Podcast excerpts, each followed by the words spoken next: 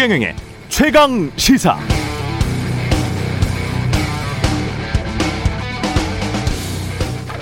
네, LH는 법적으로 토지를 강제로 수용해서 택지 조성할 수 있죠. 그걸 얼마에 민간 건설사들에게 팔 것인가? 2015년 이전까지는 조성원가의 120% 이내에서 팔아라.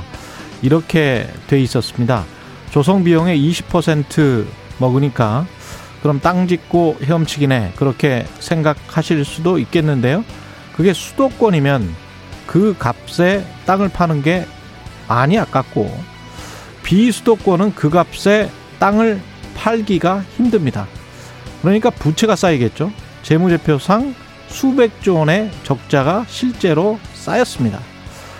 그러니까 15년에 국토부에서 시행규칙을 슬쩍 이렇게 바꿔요. 택지를 조성한 뒤에 그때의 감정평가 시세로 팔 수 있다. 이렇게. 그러니까 LH의 적자는 좀 해소됐겠죠? 땅값은 대신 폭등하고 분양가 당연히 폭등에도 일조를 했습니다. 민간 재건축도 마찬가지입니다. 서울 한복판에 5층짜리 헌 아파트 35층 새 아파트로 지을 수 있게 영종률을 높여서 인허가를 해주면 그야말로 땅 짚고 헤엄치기입니다. 땅 주인인 기존 조합원들 입장에서는 아파트 한 채를 10억 원에만 분양해도 500세대 추가 분양하면 5천억 원, 1000세대면 1조 원이 남습니다. 본인은 넓은 새 아파트로 갈아타고 그런데 이 재건축 초과, 초과 이익을 환수하고 분양가 낮춘다고 하면 언론은 뭐라고 했죠? 그럼 분양받은 사람만 좋네. 로또 아파트네. 현금 줍줍이네. 사유재산권 침해하네. 그랬습니다.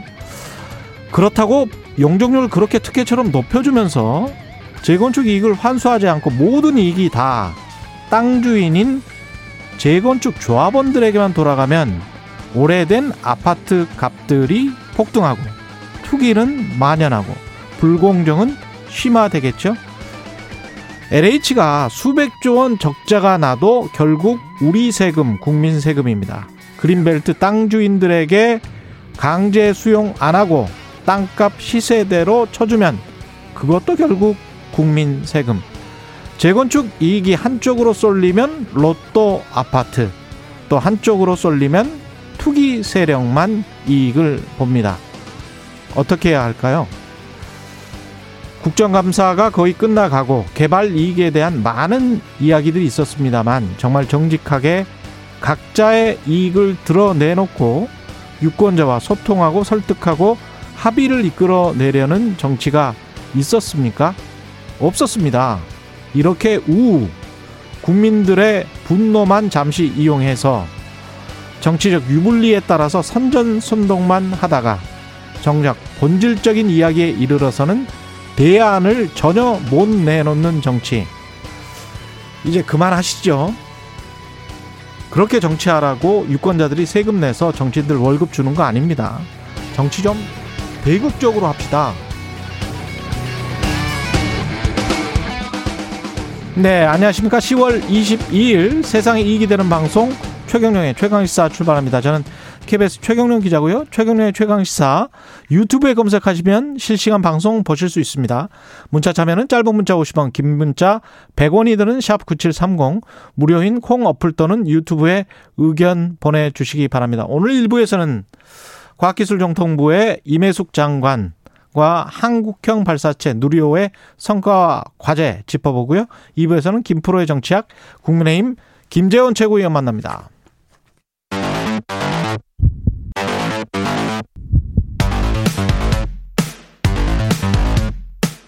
오늘 아침 가장 뜨거운 뉴스 뉴스 unboxing 네, 뉴스 언박싱 시작합니다. 민동기 기자 김민하 평론가 나와 있습니다. 안녕하십니까? 안녕하세요. 예, 잠깐 나가기로 했기 때문에 앞부분 예, 국내 독자 기술의 누리호 발사 700km 도달했습니다만은 궤도에는 진입 실패했습니다. 그러니까는 다 잘했는데 네. 지금 이 누리호의 1차적으로 지금 이번 시험에 예, 임무는 위성 이 더미 위성 음. 예, 이 모- 이 위성의 모사체를 궤도에 올리는 거였어요. 예. 근데 이 로켓 추진이나 이제 이런 건 다 잘 됐습니다. 이 엔진 분리나 이런 거는 다 잘 됐는데 마지막에 이제 이 로켓이 1단 분리, 2단 분리 하잖아요. 예. 그 상태에서 남아 있는 이 3단째의 엔진이 어 다소 이제 예상보다 어좀이 추진력을 짧게 짧은 시간 동안 이제 발휘하면서 이 위성 모사체를 궤도에 올리기 위해서 필요한 추진력, 추력을 충분히 이제 확보를 하지 못한 거예요. 그래갖고 음. 이게 이제 궤도에 못 올라가가지고 마지막에 이게 아쉽게 살- 실패했다라는 겁니다. 근데 예. 의미는 적지 않아요. 그러니까요. 네. 대단하다고 하더라고요. 저도 잘 모르는데. 저도 모르. 모르지만 예. 어제 워낙 전문가들이 예. 나와가지고 인터뷰를 많이 했던데 예. 75톤급 액체 엔진이 정상으로 작동한 점 이것도 어. 평가를 해야 되는 그런 부분이라고 하고요. 예. 그리고 단분리가 이게 굉장히 어려운 그런 작업인데 예. 이 문제는 완전히 해결했다는 점에서 굉장히 성공했다 이것만으로도 이런 평가를 좀 내리고 있습니다. 어. 그리고 다른 나라와 비교했을 때 지금까지 자력 발사에 성공한 나라가 9개 나라거든요. 예. 근데 바로 첫 번째 발사에서 성공한 국가가 세 곳뿐이랍니다. 어. 나머지들도 무수한 실패를 통해서 몇 차례 실패를 통해서 성공을 했기 때문에 에, 지금 이렇게 좌절할 단계는 아니다. 그러니까 이런 처음- 평가가 많습니다. 처음 개발한 어떤 그 로켓을 네. 처음 발사했을 때 성공할 확률이 일반적으로 30%라고 30%라고 그러니까요. 그렇죠. 그러고 예. 선진국 미국이라든가 이런 선진국의 경우도 40%대다 이렇게 얘기를 하는데 실제로 뭐 중간 중간에 그 사람들 막 실패하고 그랬지 않습니까? 그렇죠. 예. 네, 그렇죠. 그런데 우리는 어쨌든 뭐 마지막에 이제 그게 삐끗하긴 했지만 음. 거의 지금 설계한 대부분의 어떤 임무 수행을 한 거거든요, 이렇게. 예. 그래서 말씀하신 대로 상당한 성과고 그다음에 여기 들어가는 과학 기술이라든가 이런 것들에 대해서도 이게 하나의 주체들이 한 게 아니라 굉장히 여러 뭐 민간 이 민간 사업자라든지 여러 주체들이 이제 같이 해 이제 만들어낸 300개 결과이기 기업들이 때문에 모였다고. 네네. 그렇죠. 예. 그렇기 때문에 이게 상당히 이제 대단한 성과이다라고 봐야 되는 거고 이게 결국은 우리가 그 과학 기술에 대해서 완벽하게 알진 못하지만 음. 얼마나 많은 부품들이 들어가겠습니까? 그리고 엔진만 하더라도 이게 어 이 네 개 엔진을 하나로 묶어 가지고 이 엔진이 완전히 똑같이 이제 좀 어 기능을 해야 음. 로켓이 날아가다가 이제 한쪽으로 쏠리거나 뭐 이러지 않는 거거든요. 예. 이걸 완벽하게 해낸 것이기 때문에 기술적으로 상당한 수준을 우리가 보여줬다 이렇게 평가할 수가 있겠습니다. 이게 저도 그 옛날에 나로 관련해서 러시아 과학자들 왔을 때 그 취재 기자한테 들었는데 아예 뭐 한국 사람은 자기들 그냥 한국 기술 저 기술자들 과학자들 다 포함해서 자기들 뭐 회의나 이럴 때 들어오지를 못하게 했대요. 배제를 시켰다고. 네, 완전히. 배제시키고 문꼭 닫고 뭐 사람들 한국 사람들 있으면 절대 이야기 안 하고 뭐 이런 정도의 수모를 당했다는 거죠. 나로 만들 때도. 원래 우리가 기대했던 예. 것은 나로 만들 때 음. 그 로켓 기술에 대해서 기술 이전을 받을 것을 처음에 그랬었죠. 기대를 하고 예. 협상을 했던 건데 예. 러시아에서 이제 러시아 의회에서 그걸 이제 못하게 하면서 그렇죠. 러시아 과학자들도 우리하고 기술 교류를 할 수 없는 조건에 있었던 것이고 결국 이제 그때 그래가지고 예. 우리가 충분한 성과를 못 냈던 거죠. 예. 자체 기술이 없어가지고 예. 그 서름을 이제 벗었습니다. 일단은 뭐 3단까지 로켓 분리가 됐으면. 예, 대단한 거라고 합니다. 이게 이 검찰은 유동규 전 본부장을 기소했습니다. 기소를 했는데요. 일단 대장동 개발 업체로부터 사업 편의를 제공 등의 대가로 여러 차례에 걸쳐서 3억 5천2백만 원을 밝혔다고 밝혔습니다. 요거 이제 그 이른바 그 뇌물수수 혐의를 적용을 한 거고요. 또 하나는 편의를 봐주는 한편, 그러니까 화천대유를 대장동 개발업체로 선정을 하지- 하지 않았습니까? 예. 그 선정을 하면서 편의를 봐주는 대가로 화천대유로부터 700억을 받기로 했다. 음. 요거는 이제 부정처사 후 수뢰 혐의 요 두 가지 혐의로 구속 기소를 했는데 관심을 모았던 거는 민간 사업자들에게 특혜를 주고 성남시에 손해를 끼쳤다는 배임 혐의 이게 관심이었는데 그렇죠. 이거는 적용을 하지 않았습니다. 에, 일단 검찰의 얘기는 어, 공범- 확실한 것부터 그렇습니다. 아. 공범 관계라든가 구체적 행위 분담 등을 명확히 한 후에 이거는 추가 기소를 하겠다라고 방침을 밝혔는데 예. 근데 검찰이 유동규 전 본부장을 기소한 그 내용을 보면은요. 애초에 그 700억 약정설은 그대로 유지를 했거든요. 음. 그런데 유동규 전 본부장이 실제 수수했다는 뇌물 액수는 처음에 5억이라고 했는데 예. 어제 보니까 한 3억 5,200만으로 좀 줄었네요. 줄어들었고요. 예. 그리고 배임 액수는 아예 특정을 못했기 때문에 아, 조금 검찰이 애초 밝혔던 내용과는 조금 후퇴한 그런 감이 있습니다. 그리고 이게- 700억 원을 주기로 언제 약속을 했다는 거예요?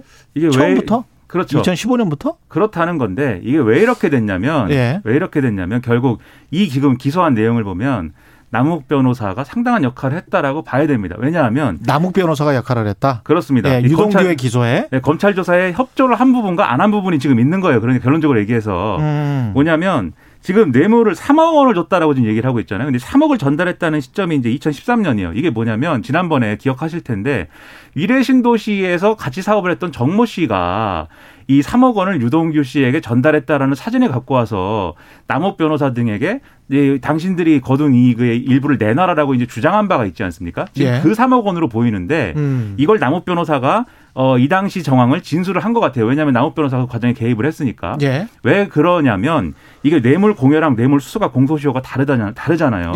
예. 뇌물 공여는 공소시효 7년이거든요. 음. 이미 지났습니다. 예. 뇌물수 10년입니다. 예. 그러니까 뇌물을 이, 이 뇌물을 받은 2013년 시점이면 그렇죠. 뇌물을 받은 사람은 기소가 될 수가 있는데 네. 준 사람은 빠져나갈 수가 있는 거예요. 근데 이 구조 이 구도에서 준 사람에 해당하는 거 지금 남욱 변호사거든요. 이거는 대장동이 아니고 미래신도시 아니었어요? 근데 그렇죠. 그때부터 예. 이 지금의 대장동 사업자들하고 음. 유동규 씨하고 유착 관계가 있었다라는 거를 증명하는 요 부분이고 이제 그렇죠. 그러면 예. 이제 그리고 700억 말씀하신 거 있잖아요. 그 예. 700억 약정설. 음. 그것의 근거는 뭐냐면 천화동인 1호에 나오는 1호에 지급되는 배당금의 절반을 그분에게 줘야 되는데 음. 여기에 해당하는 게 이제 700억이다라고 얘기를 하는 거예요. 그러면 그분이 누구냐가 이제 핵심이죠. 예. 언론 보도를 보면 남욱 변호사가 그분은 유동규 씨다라고 정리를 했다는 겁니다. 정리를 했다. 그렇습니다. 그분은 예. 유동규 씨다. 이 정영학 씨 회계로 저 회계사가 이낸 녹취록에 나오는 그분은 유동규 씨다 이렇게 얘기를 했기 때문에 그러면 그분에게 이 700억을 주기로 했다는 김만배 씨 진술은 신빙성이 있다. 그러므로 700억을 약정했다 이렇게 되는 거거든요. 그래서 이게 기소가 가능해진 부분이라고 생각이 되고 그러면 이제 배임이 빠졌다라고 이제 말씀을 하시는데 예. 이 배임은 왜 빠졌냐에 대해서 유동규 씨가 이 어떤 대장동 개발 사업의 여러 가지를 이제 어, 이 민간 사업자들에게 이익이 다 이익을 다 몰아주기로 하고 성남 도시개발공사에 손해를 끼쳤다. 음. 예. 이걸 증명을 하려면 유동규 씨가 처음부터 이 일당들하고 짜고 자기들이 수익을 나눠 갖기로 하고 나서 그리고 나서 이제 사업을 진행해 가지고 의도적으로 이렇게 만든 거다라는 걸 입증을 해야 되는데 그러려면 또 여기서 남욱 변호사하고 김만배 씨하고 정영학 회계사하고 다 진술이 처음부터 유동규 씨랑 그러기로 했다는 게 맞아 떨어져야 돼요. 근데 남욱 변호사는 지금까지 인터뷰나 이런 데서 그런 적이 없다. 나는 2015년 이전의 일은 모른다라고 지금 주장을 하고 있는 거잖아요. 그랬었죠. 그래서 여기에 대해서는 충분한 협력이 이루어지지 않은 것 같다라고 이 2015년 보이는 겁니다. 이후의 일은 모른다. 그렇습니다. 예. 예. 그래서 이 배임에 대해서 지금 이 네 명을 더 그러면 조사를 해가지고 보강을 해야 된다라는 게 검찰의 지금 입장으로 보여요. 근데 그분과 관련해서 그분이 유동규다라는 네. 것은 언론 보도에서는 처음에는 그분이 유동규 그렇게 부르지 않을 텐데 이렇게 보도가 나왔었잖아요. 그렇죠.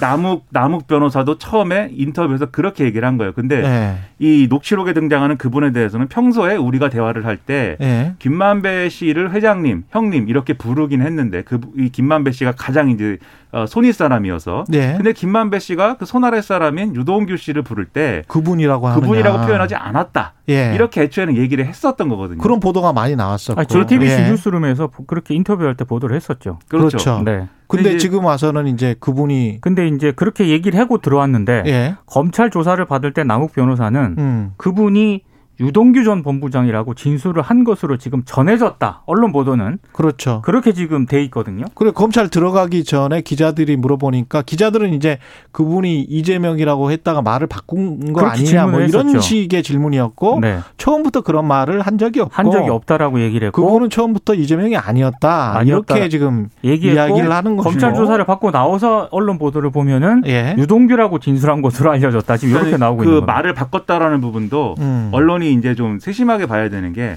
남욱 변호사가 처음에 한 말은 그분은 유동규가 아닌 것 같다이지. 예. 그분은 이재명 지사다라고 한 게 아니잖아요. 처음에 그렇죠. 한 얘기가. 근데 그리고- 그거를 좀 추측 보도를 한 거고. 그렇죠. 예. 그리고 나서 남욱 변호사가 두 번째 이제 JTBC와 인터뷰에서는 이재명 지사는 관계가 없다 라고 얘기를 한 거잖아요. 예. 그러면 여기서 말이 바뀌었다라기보다는 애초에 남욱 변호사가 생각한 그분이 유동규도 아니고 이재명 지사도 아니었을 가능성이 있거나 아니면 음. 자기는 그분은 유동규가 아니라고 생각했는데 들어가서 검찰 조사를 통해서 검찰에 제시하는 물증이나 정영학 회계사의 뭐 녹취록을 보니 음. 아 그럼 그때 그 얘기가 유동규가 맞았나 보다라고 하는 심증이 확 섰거나 이런 식으로도 해석을 할 수가 있는 거거든요. 지금 700억 잃어버리고 지금 한탄하고 있는 또 다른 제3자가 있는 거 아니에요? 그럴 수 있습니다 지금 네.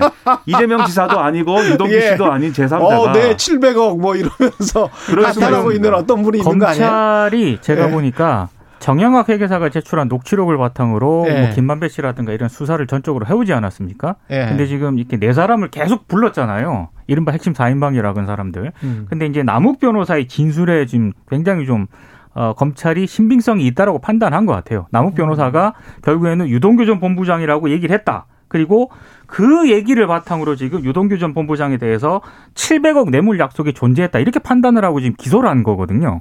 증거는 어떻게 나올지는 모르겠습니다. 그렇습니다. 진술로만 의존을 하고 있기 그렇죠. 때문에 이거를 예. 재판에서 예. 재판에 넘겼기 때문에 검찰이 이걸 증거로 입증을 해야 됩니다. 그러니까 뒤집어 이거는 얘기하면 조금 더 봐야 될 것 같습니다. 이 그림이라면 남욱 변호사 진술이 결정적이라고 하는 이 가정이 맞다면 예. 그 이전에 그럼 존재했던 것은 정영학 씨가 제출한 녹취록 이거 하나였다라고 어. 볼 수밖에 없는 거기 때문에 그렇죠. 검찰 조사가 그렇게 지금 잘 되고 있지 않다라는 걸 보여주는 네. 어떤 단면일 수도 있습니다 이게. 윤석열 후보는 결국은 사과를 했는데 사과의 과정이 좀 이상하네요. 그러니까 처음에 그러니까 결국에는 송구하다는 표현을 썼습니다. 송구스럽다. 네, 그런데 네. 과정을 보면은요. 처음에는 발언을 국회하지 말라고 이제 얘기를 했다가 음. 어제 오전에는 유감 표명만 했거든요. 유감 표명. 유감을 표한다라고 얘기를 했을 때 기자들이 예. 그 사과나 사죄의 의미로 받아들여도 되냐 이렇게 물으니까 예. 유감의 표현으로 받아달라. 그러니까 본인이 여전히 사과한다는 뜻은 아니다라는 그런 태도를 밝혔거든요. 예. 그러다가 굉장히 또 비판이 제기가 되니까 음. 그 유감 표명 4시간 뒤에 송구스럽다라는 글을 썼습니다. 그러니까 이 과정 자체가 대단히 좀 거칠게 진행이 됐고요. 진정성이 있느냐 뭐 이렇게 좀 비난도 좀 제기가 됐었는데 근데 윤석열 캠프 내에서도 굉장히 사과를 하느냐 마느냐를 두고 경론이 오갔던 것으로 아, 전해지고 캠프 있습니다. 내에서도 그렇습니다. 그러니까 지금 일부 언론 보도를 보면은요. 윤 전 총장이 잘못한 게 없는데 왜 이렇게 사과를 해야 되느냐. 요런 태도를 유지했기 때문에 참모들이 이걸 설득하고 이해시키는데 굉장히 시간이 오래 걸렸다. 이런 보도도 지금 나오고 있거든요. 아니 중간에 기자들이 이게 사과냐 사과의 의미로 받아들여야 되느냐 받아들여도 되냐라고 물으니까 아무리 내가 생각해도 할 만한 말이라고 생각했더라도 받아들이는 국민이 적절하지 않다고 생각하면 그 비판을 수용하는 것이 맞는 맞다는 것 그때까지는 사과를 할 의사가 없었다라고 저는 해석이 되고요. 이게 그럼 본심 아니에요? 어, 그러니까 마음속 깊이는 본인 얘기가 이제 자기의 어떤 진이라든가 이런 것들이 네. 여전히 왜곡됐다라고 생각하는 부분이 분명히 있는 거죠. 이게 이렇게 얘기하고 나서 3시간 반 후인가 페이스북인가요? 그 글을 올렸는데 음. 그 글에서는 좀 더 이제 송구하다든지 이렇게 좀 사과의 의미가 좀 강해지어 있는 그러한 이제 글들이 나오긴 했습니다. 근데 그 글에도 말미에 가면은 지금 말씀하신 대로 음. 내가 아무리 이제 진위가 그렇다 하더라도 국민들이 그렇게 받아들였다면 그것을 또 어, 인정해야 되는 게 그런 비판을 수용해야 되는 게 정치인의 자세라고 생각한다 뭐 이런 대목들이 있거든요. 예. 그래서 내심은 이 속마음은 이제 그게 잘못한 발언이라고까지 생각하지 않는 것 같다라고 그런 인상을 우리가 받고 있는 건데 중요한 건 이 사과의 진정성이라는 거 그러면 앞으로 증명을 해야 되는 거잖아요. 그러면 지금 다 그렇죠. 예. 사과의 진정성이 없다라고 보니까 음. 이걸 해낼 수 있느냐에 대해서 지금까지의 과정으로 보면 지금까지의 윤석열 전 총장의 정치인으로서 행보를 보면은 이게 증명이 못할 가능성이 높지 않느냐 이런 시각들이 있는 거거든요. 그래서 이게 상당한 또 과제이기 때문에 네. 잘 하려면 해내야 됩니다. 그 중간에 또 돌잔치에 그 그게 사과 짚는 모습 이거는 왜 이 사진은 왜 올린 거예요? 그냥 우연의 인스- 일지예요? 인스타그램이고요. 예. 올린 시점을 보면 새벽으로 지금 추정이 되고 있는데 새벽에 돌잔치 때 사과를 잡고 있는 사진과 함께 멘트가 이래요. 예. 성렬이 형은 지금도 과일 중에 사과를 가장 좋아한답니다. 이렇게 멘트가 이제 글씨가 적혀 있는데 새벽에 이걸 두고 진정성 논란이 더 이제 불거지고 있는 상황입니다. 그러니까 잘못을 해도 어. 자기 태도를 바꾸지 않는 사람이다라는 게 이 며칠 동안 형성이 된 거예요. 그리고 그 배경에는 지금 캠프 내 분위기 말씀하셨지만 분명히 이거 잘못했기 때문에 빨리 사과해야 됩니다라고 얘기한 참모들이 있었을 겁니다. 근데 그렇지 않다라고 하는 참모들이 있었다는 게더 그거- 사실은 지금 제가 볼 때는 놀랍죠. 네, 그렇죠. 문제인데 예. 제가 볼 땐 그렇게 얘기하는 사람들의 생각은 둘 중에 두 가지 중에 하나였을 것 같아요. 첫째는 아무래도 우리가 일반적으로 생각하는 것처럼 음. 이 뭔가 중심 인물이 있으면 음. 예, 이게 뭐 이 조선시대 개념으로 하면은 충신과 간신으로 나누게 됩니다. 네, 그래가지고 좀 간신에 해당하시는 분들이 있었던 거 아닌가라는 생각도 조금 들고 예. 두 번째는 이제 밀면 밀리는 거고 밀리면 안 된다라는 게 있는 것 같아요. 계속 이제 실언, 뭐 망언 이런 식으로 계속 이게 쌓아왔는데 음. 이번에까지 또 실언 망언으로 끝나면은 앞뭐 경선 일정 얼마 남지도 않았는데 피해가 막심하다 이런 판단도 있었을 것 같은데 근데 그런 판단은 어제도 말씀드렸지만 음. 이 사안에 대해서 할 것은 아니었다. 그래서 참모들이 지금 적절하게 조언을 하고 있는지도 의문이고 예. 캠프 제안을 윤석열 전 총장이 제대로 수용하고 있는지도 의문이다. 예. 상당히 캠프의 난맥상이 지금 나타나고 있는 거 아니냐라는 생각도 든다는 겁니다. 시스템 정치로 다 맡겨놓겠다며 했어요. 그러게 말입니다. 전- 그게 전두환 정권으로부터 배울 일이라면서요. 시스템에 예. 오류가 있는 것 같아요 지금. 예. 뉴스 언박싱 민동기 기자 김민하 평론가였습니다. 고맙습니다. 고맙습니다. KBS 1라디오 최경영의 최강시사 듣고 계신 지금 시각 7시 40분입니다.